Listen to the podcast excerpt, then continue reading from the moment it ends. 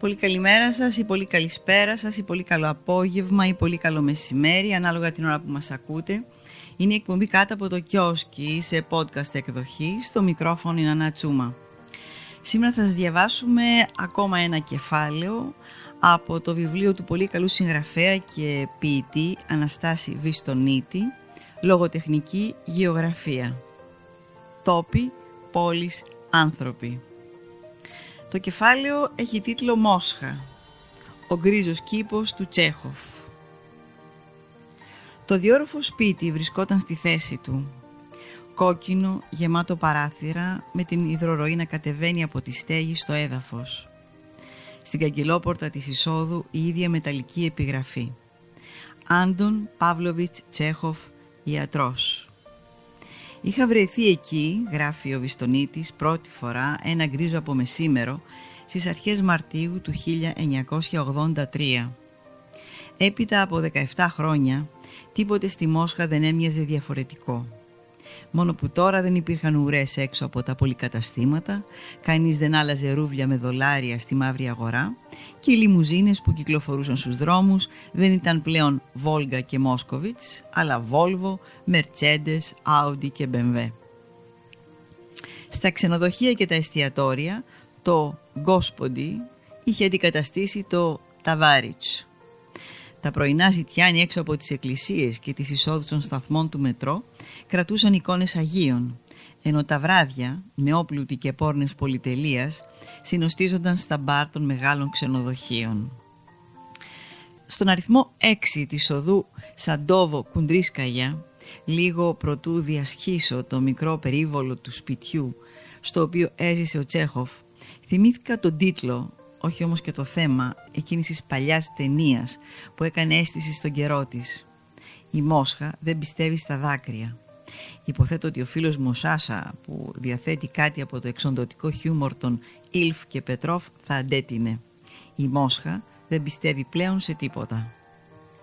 Όμως ο συγγραφέας που ζούσε σε αυτό το σπίτι πίστευε σε ένα καλύτερο κόσμο, σε μια καλύτερη ζωή, στην ατομική ολοκλήρωση, στο μέλλον της Ρωσίας. Μπαίνοντας στο εσωτερικό, αντιλαμβάνεσαι ότι το σπίτι είναι μικρότερο από όσο δείχνει. Στο δωμάτιο που έγραφε και μελετούσε ο Τσέχοφ, στέκομαι μπροστά στην ιατρική του τσάντα και το στιθοσκόπιό του πάνω σε ένα μικρό τραπέζι. Τα άλλα δωμάτια είναι γεμάτα φωτογραφίες, αναμνηστικά, μικροαντικείμενα, θεατρικά προγράμματα της εποχής και επιστολές συγγενών και φίλων ένας απίθανος μικρόκοσμος για τους αισθηματίες και τους υπερευαίσθητους προβάλλει μέσα από τον γκρίζο φως μιας σύντομης ζωής που απομακρύνεται αργά στον ακίνητο κήπο των εποχών. Ο Τσέχοφ αγαπούσε τους κήπους, τη γη, τα ζώα, τα μικροπράγματα και τις μικροχαρές, την κομμωδία των παρεξηγήσεων και τις σκιές που καταπίνουν τις μεγάλες ιδέες, τα μεγαλόπνοα σχέδια, το γέλιο και το δράμα της κάθε στιγμής. Η αίσθηση της οικειότητας που αποπνέει το σπίτι του είναι ίδια με εκείνη που αναδύεται από τα διηγήματά του και δεν απορείς γιατί αυτός ο προορισμένος να αγαπηθεί από όλους, ομοτέχνους και αναγνώστες, όχι όμως και να πεθάνει από φυματίωση 44 χρονών παιδί σε μια άσημη γερμανική πόλη μόνος και άγνωστος ανάμεσα σε αγνώστους. Ήταν σύμφωνα με τις μαρτυρίες της εποχής ευτυχισμένος εδώ, όπου έγραψε πάνω από 100 διηγήματα και ποιος διηγηματογράφος σύγχρονός του ή μεταγενέστερος θα μπορούσε να συγκριθεί μαζί του; Έβλεπε τους ασθενείς του, τους φίλους του, το Στανισλάβσκι, τον Γκόργι, το σκηνοθέτη Βλαντιμίρ Νεμίροβιτς Νταντσένκο.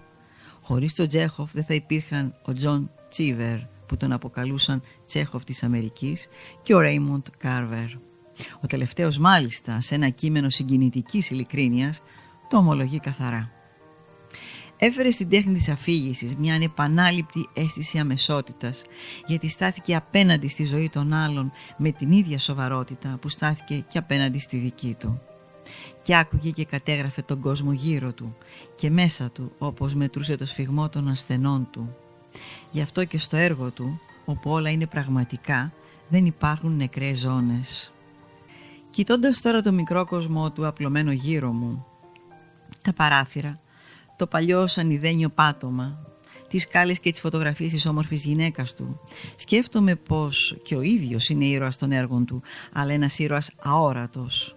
Ένας ήρωας του καιρού μας, όπως θα έλεγε ο Λέρμοντοφ γι' αυτό τον αθόρυβο παρατηρητή της ζωής που γνώριζε ότι η δική του ήταν μετρημένη όμως το επερχόμενο τέλος δεν τον έριξε στη μισανθρωπία ή τη μνησικακία. Βγαίνοντας, θυμήθηκα ένα περιστατικό δύο χρόνια νωρίτερα έξω από το σπίτι του Στρίντμπεργκ στη Στοκχόλμη. Ήμασταν μια μικρή συντροφιά Ιταλών, Ελλήνων, Ισπανών και Βρετανών. Η Μαρτσέλα, μεταφράστρια από το Μιλάνο, μιλούσε για το μισογυνισμό του Στρίντμπεργκ και ρωτούσε αν μας αρέσει το θέατρό του. «Προτιμώ τον Τζέχοφ», είπε με βρετανικό φλέγμα η Μωρίν. Αυτά για απόψε. Καλό σας βράδυ.